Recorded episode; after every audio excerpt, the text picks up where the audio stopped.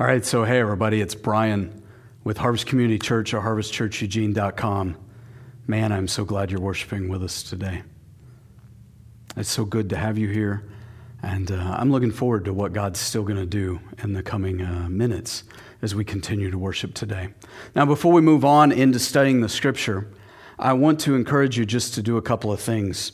If you're not getting our Bible bookmarks, you can find those in the links. We'd love to have you have one of those and be walking with us and what it means to be a Christian, what it means to be a person who loves God, who loves Jesus, uh, a person who loves people, a person who loves the people of the world the way Jesus loves the people of the world. We'd love to have you reading along with us in Scripture. And of course, we'd love to hear from you. And so, if you would, would you go online again in the links on YouTube and Facebook and would you fill out a digital communication card? We love knowing what's new and fresh in your life, and of course, we'd love the opportunity to help you in any way we can. And so, whether you've been with us a million times or this is your very first time, would you fill out that digital communication card? You can let us know prayer requests. There's a number of things you can do there. Please just fill that out. If today's your first time, or maybe you've watched a few times now and you're um, you're ready to connect. Would you fill it out if you haven't yet? We would love the chance to get to know you. We would love the chance to honor you. Uh, we won't do anything bad with your information. We promise you that. We'll reach out with a little bit of information about us, and uh, we want to we want to learn about you, and then uh, we want to honor your gift of providing that digital communication card information. And so every time a guest gives um, us that information, we give $5 in your name and in each of your family members' names to our partners at Monroe Middle School. They have a fund that serves families in crisis. We certainly would love uh, to honor you and give $5 in your name, each of your family members' names, to that Families in Crisis Fund to benefit folks right here in our neighborhood. All of that said, I want to just encourage you with a couple of things. Believe it or not, Easter is two weeks away. And so I want to ask you what your plans are for Easter. And I want to, I want to ask you specifically who are you inviting and who are you praying for? I'm going to challenge you today. Pick three people to pray for, to invite to be a part of our Easter services. Our Easter services will be um, online, right? And will be in person. So, online on Sunday, Easter Sunday, 9 a.m., and then in person services will happen um, at our campus, Harvest Community Church's campus, 2700 Gilham Road. Uh, it will happen at the Eugene campus at 8 a.m., 9:30 a.m., and 11 a.m. So, three services in person this year 8 a.m., 9:30 a.m., 11 a.m., and of course we'll have the online service as well where you can invite folks to any of those. So, that being said, um, I just want to encourage you maybe with one other thing related to Easter. You've probably heard we're doing our Easter outreach different this year. We traditionally do a very large Easter egg hunt that serves much of the Eugene Springfield community. There's often uh, thousand plus people at that Easter egg hunt. Due to COVID and uh, things with the pandemic, we're continuing to look for creative ways to do outreach. This year, we're doing an Easter photo hunt. It's a scavenger hunt style adventure for each family that can be done at the family's schedule and the family's leisure. And so there's information about that on our website. It's harvestchurcheugene.com. We'd love for you to check that out. If you're a giver, we want to say thank you for your gifts to support our ministry. We recognize that there would be no ministry without givers like you, and that God uses you to continue His gospel reach here in Eugene, Springfield, Oregon, and throughout the world. And so we would absolutely like to say thank you for those of you that are givers. And um, if you consider Harvest your home, and if you're a guest, please don't worry about it. But if you're a harvester, Harvest is your home, would you please consider a gift today? It makes a world of difference when you give. You pray with me today as we uh, continue to study the scripture. Jesus, we thank you for your word. We thank you for how powerful and strong your word is. And Jesus, we pray that your word would mold and shape and move our lives, motivate our lives. Jesus, I pray we'd be different because we studied your word today. I pray this in Jesus' name. Amen. So, we began a series weeks, weeks, weeks ago called Stronger.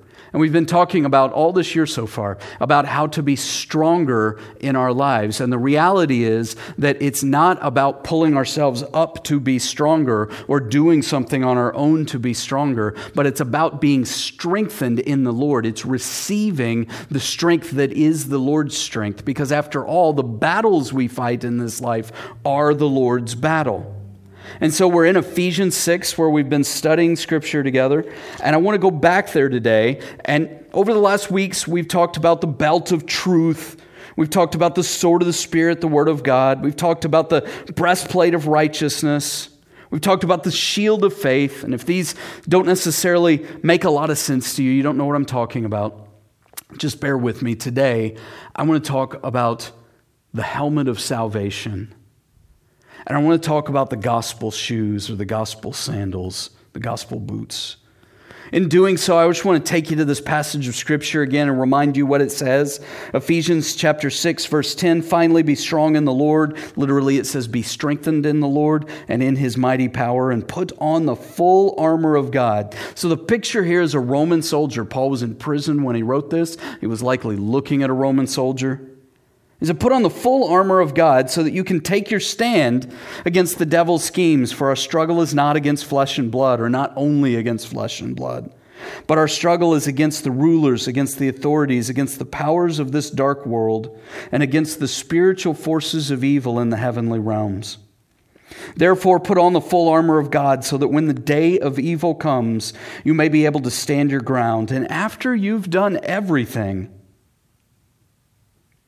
to still stand. Stand firm then with the belt of truth buckled around your waist. We've talked about that. With the breastplate of righteousness in place. We've talked about that. With your feet fitted with the readiness that comes from the gospel of peace. Here he pictures the boots or the sandals of the Roman soldier. I'm going to talk about those in a second.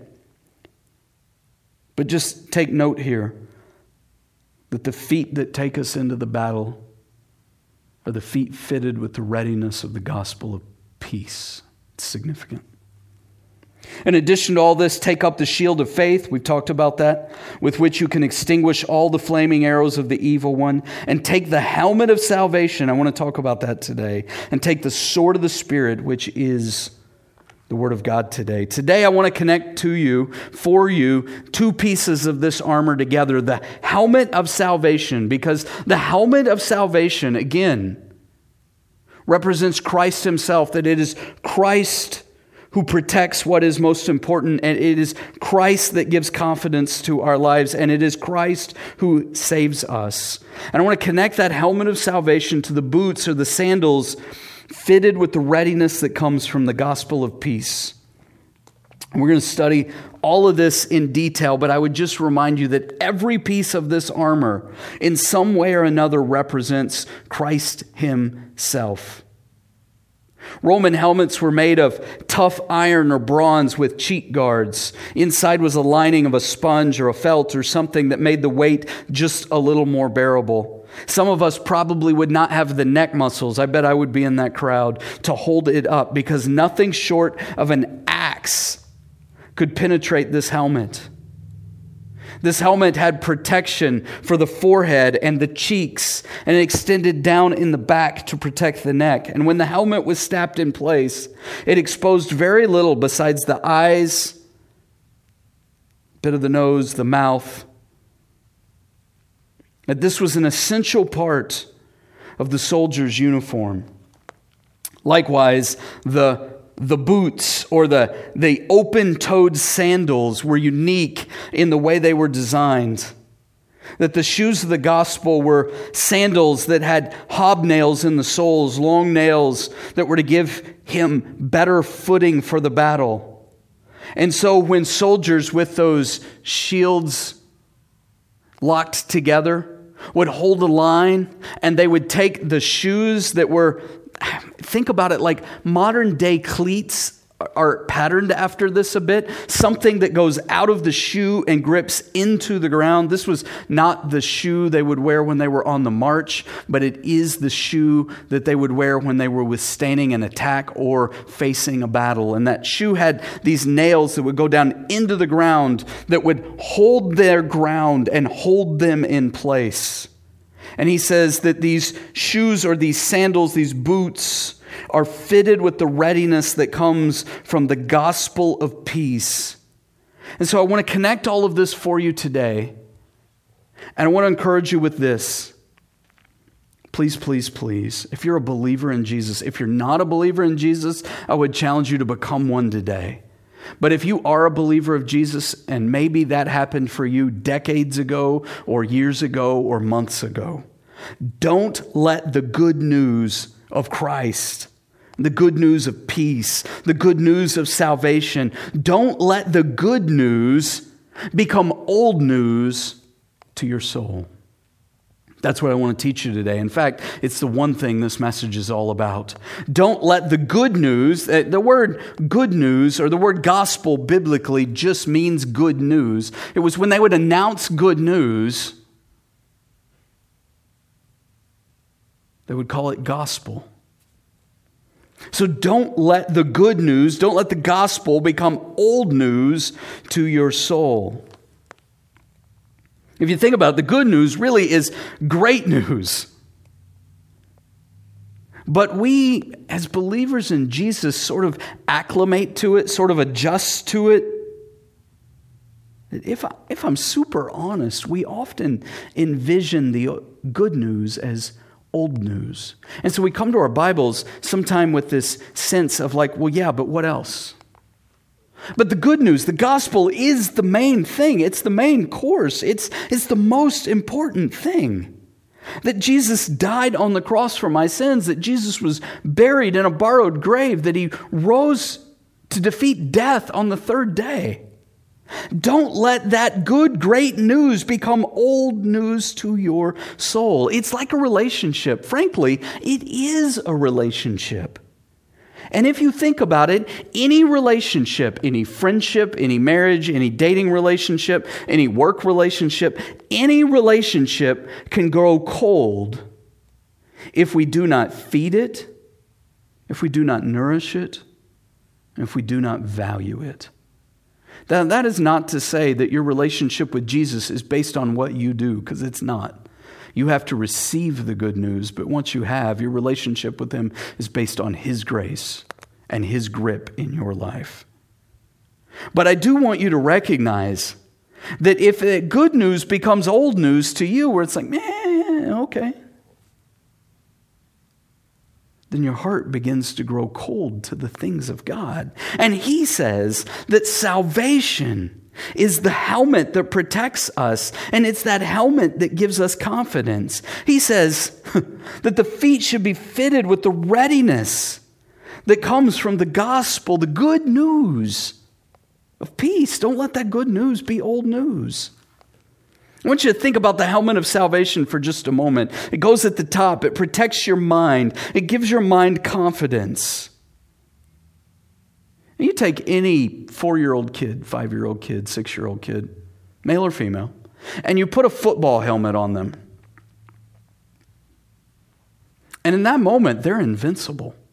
You know what I'm talking about? You take any young kid, you put a you put a football helmet on them, and they envision themselves as invincible, like they could run over anyone with a football, like they could run through any sense of craziness.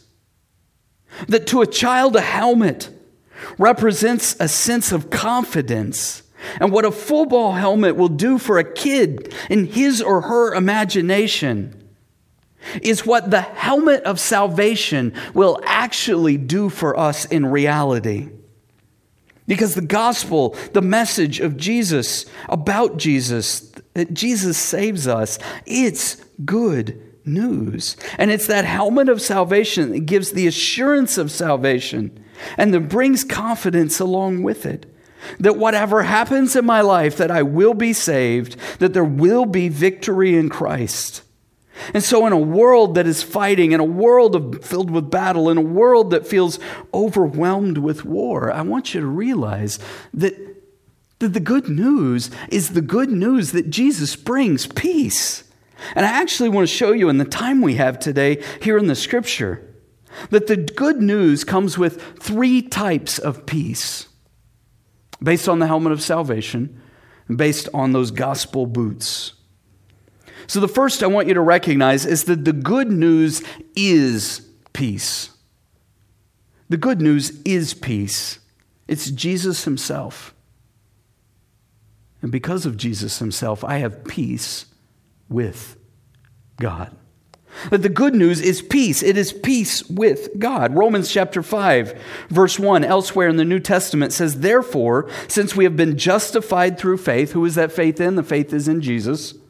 Since we have been justified through faith, we have peace with God through our Lord Jesus Christ. Man, that's good news peace with God, that I am no longer in a battle with God. As we talked about in recent weeks, I am no longer in a place where my standards fall short and that I don't know if God is for me or against me. That, as it also says in Romans, when I am saved, if God is for us, who can be against us? And this brings great confidence to our lives. 2 Timothy chapter 1 verse 12. Paul says, that's why I'm suffering as I am, and yet this is no cause for shame because I know whom I have believed. And I am convinced that he is able to guard what I have entrusted to him until that day, the day of salvation, the day of final salvation. That I know whom I have believed. There's confidence there. And I am convinced that he is able to guard what I have entrusted to him until that day.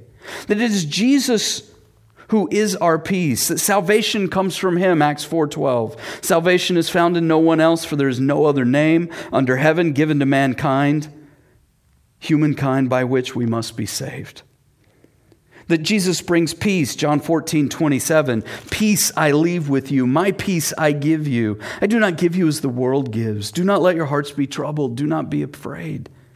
Peace I leave you that he himself is our peace ephesians 2.14 for he himself is our peace who has made the two groups one he was talking about jew and gentile here and how the, devo- the dividing wall of hostility the, the, the wall between them the barrier between them had been destroyed and so jesus is our peace the bible gives so many examples of peace and is such an important thing to try to understand all that Scripture says. The primary word in the Old Testament for peace is shalom. It refers to the state of being whole. It carries a fundamental meaning of welfare, of even prosperity, of wholeness. It also includes the absence of hostility, which is how we usually think of peace. And so it's a sense of saying all is well. You would notice that the word shalom is present in words in English, titles, names in English like Salem and Jerusalem. That those words have at their core the idea of shalom. To make complete the state of being whole. In the New Testament, the Greek word for peace is the word eirene, and it refers again to the state of being well, or a, a state of concord, not discord that it refers to a sense of wellness and to the absence of hostility, that we can have peace in our relationships, that the Messiah is a Messiah of peace, that we can have a covenant of peace with God. What a powerful, powerful concept. That the good news is Jesus Himself, and He Himself is our peace. That's the first type of peace. Number two, we not only have peace with God, but I want you to see, number two, that the good news brings peace. That we can have that shalom, the peace of God. Not just am I, as a believer in Jesus, at peace with God, but the peace that is God's, the shalom, the wellness, the eirene of God is actually placed into my life so that I have the peace of God, the peace that is God's. Philippians chapter 4, verse 4 says, Rejoice or choose joy in the Lord always. I'll say it again rejoice.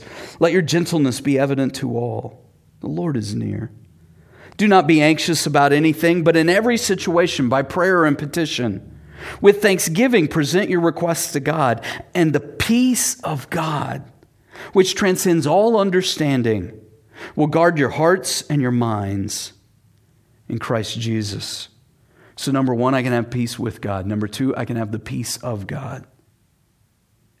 And number three, the good news makes us peacemakers. And so we go with peace from God. That the good news makes us peacemakers. There's a big difference between peacemakers and peacekeepers. A lot of times we sort of parade ourselves around just trying to make everyone else happy, thinking we are keeping the peace. That's not what he says in the Bible.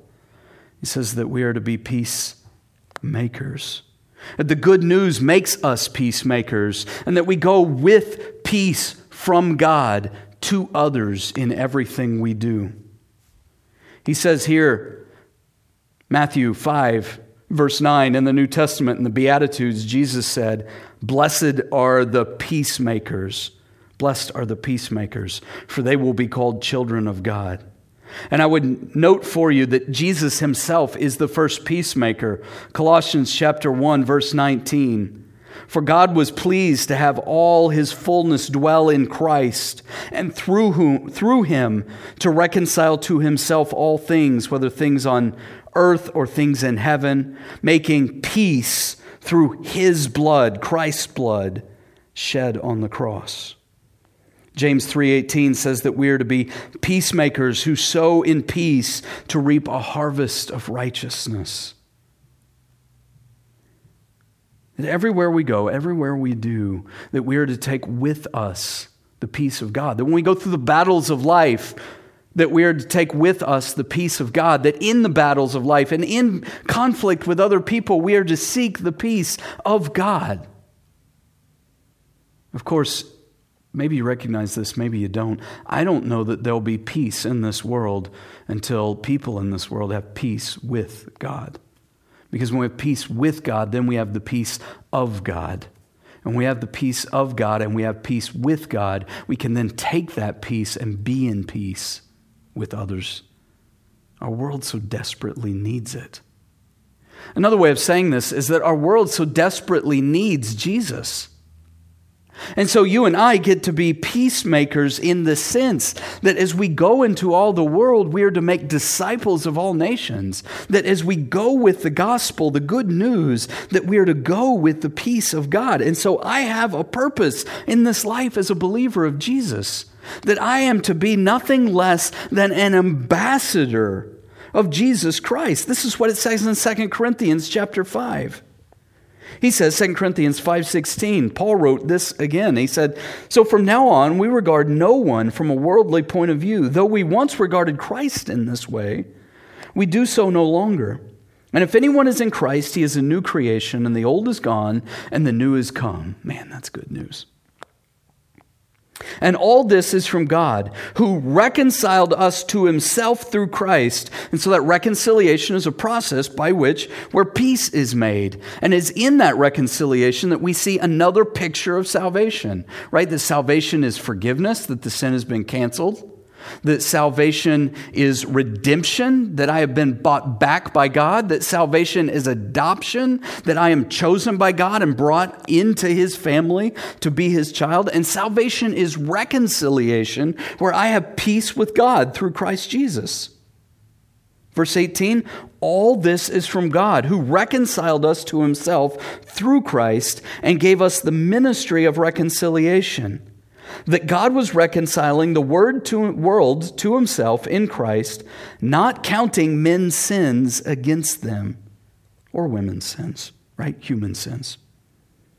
And he has committed to us the message of reconciliation, and we are therefore Christ's ambassadors, as though God were making his appeal through us. And we implore you on Christ's behalf, be reconciled to God, because, verse 21, God made him who had no sin to be sin for us, so that in him we might become the righteousness of God. We talked about that verse last week. We are therefore, verse 20, God's ambassadors, Christ's ambassadors, as though God were making his appeal through us that to the world God is making his appeal through us. And so I have a new purpose in this world. God is not ashamed of me, and I don't need to be ashamed of him.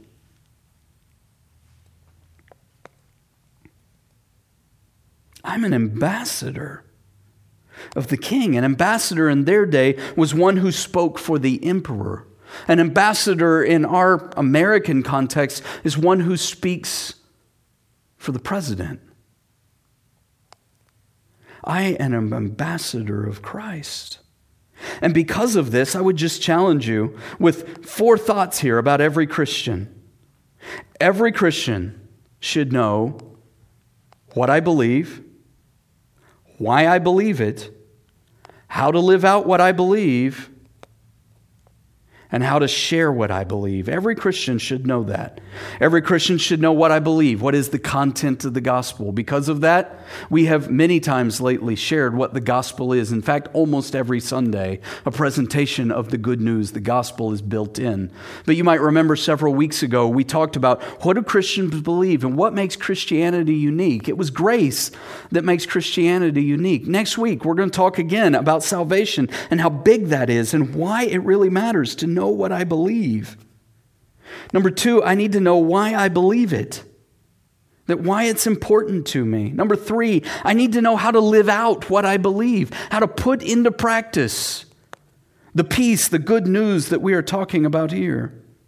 And I need to know how to share what I believe, how to share my story. So I would just remind you, as ambassadors in Christ, that your story is yours. And a lot of times when we think about sharing Christ with folks, what we think we're supposed to do is give them a speech or a sermon where we have all the answers. And we often think, since I don't have all the answers and I don't know how to explain it very well, I'm going to leave all of that. Well, I'm going to leave it to Brian. I'm going to leave it to the staff. I'm, I'm going to leave it to people who are better Christians than me. Not that I'm a better Christian than you, promise you, I'm not. But I'm going to leave it to the paid professionals. And here's what I would challenge you with your story is yours. Your story of how Christ has worked in your life is yours. And so the Bible tells us this is great. I love this verse. 1 Peter chapter 3 verse 15 says, "But in your hearts revere Christ as Lord." And always be prepared to give an answer to everyone who asks you to give the reason for the hope that you have. But do this with gentleness and respect. This reminds me that God is always at work in other people's lives. And that there are times where people will ask me where my hope comes from, or why I have hope, or why I am the way I am. And it's an open door to just tell the story of what Christ has done in my life. And if they're asking you questions, they're not going to argue with you about that because it's your story. Just be genuine and tell it. One of the things I periodically love to do, certain holiday seasons, just throughout the year, and I do this in nearly every one of our new members' classes, is I ask you to name or to write down for yourself the name of three people you can be praying for who need Jesus. Three people who need to be invited to be a part of what we do here at Harvest Community Church, who need to be invited to watch online or and come in person. And so Easter is two weeks away, and I want to ask you who are you praying for? That you can share what you believe with. Who are you praying for? I'm going to challenge you three people. Would you write down right now the names of three people who need peace with God? Who need the peace of God. Three people that you can bring or share the peace of God with. You can bring it to them. Would you write it down? Just ask God right now, three people. Write down the three names that come to mind. And over the next two weeks, I want you to be praying. And I want you to be looking for those opportunities to say, hey, my church is doing something for Easter. There's something fun for the family. We'd love you to be a part of that. And there's something special on Easter Sunday, and we'd love you, whether online or in person, to be a part of that. Would you do it? Would you bring the peace of God? Would you be a peacemaker? I want to pray that for your life. I always end our services with two prayers. The first is a prayer of salvation. And if you need peace with God today, it can happen right now. Here's how it works Jesus came, He lived a perfect life, He died on the cross for our sins, He was buried in a borrowed grave. But the grave didn't stay full. On the third day, He rose again to eternal life, and He wants to give that eternal, everlasting life to you, to me. And so all we have to do is turn to Him, admit that we're broken, that we're sinners, put our faith in Him, believe that that story I told you is all true, and commit our lives to Him. Ask Him to take over our life and be our God. Would you pray with me right now and do just that? Say, Dear Jesus, Thank you for dying for my sin. Thank you for the good news. So, Jesus, please give me salvation. I admit that I fall short. And I turn to you and I trust that you died and rose again. And since you're alive, Jesus, be alive in me and take over my life be my God and make me yours. Give me your peace, Jesus. Please forgive me, Jesus. I pray in your name. Amen. That's it.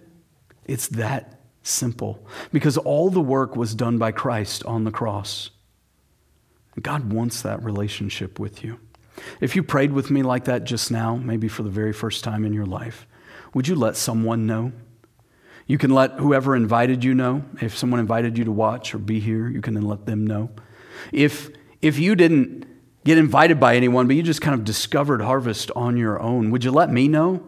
I'm Brian, B R I A N, at harvestchurcheugene.com.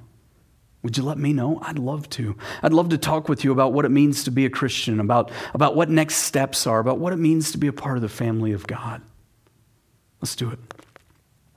I always pray to end our services with two prayers. The second is a prayer of discipleship, it's a prayer of application.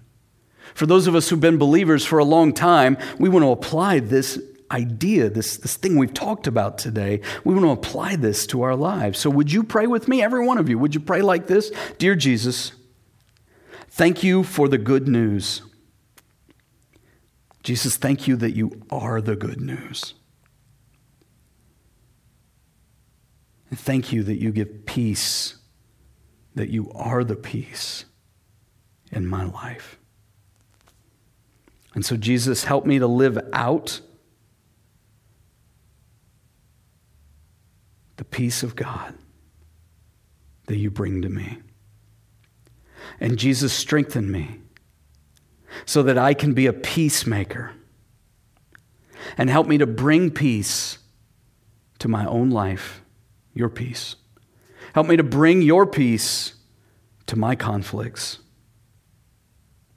And help me to bring your peace to those who need Jesus, who need you, Lord. Jesus, I ask that the good news of peace would stay fresh in my life. Jesus, don't let me make the good news old news. Jesus, keep it fresh right here, right now. I pray in your name, Jesus. Amen. Amen. Man, that's good news. I'm so glad you're with us today. I'm so glad you're worshiping with us today. Of course, we'd love to have you at Harvest Community Church any Sunday. We'll continue to be online. We're online Sundays at 9 a.m. We're in person at 9 a.m., 10:45 a.m. Remember, Easter is coming up. Easter will have three in-person services. Those will be at 8 a.m., 9:30 a.m., and 11 a.m. We'd love to have you be a part.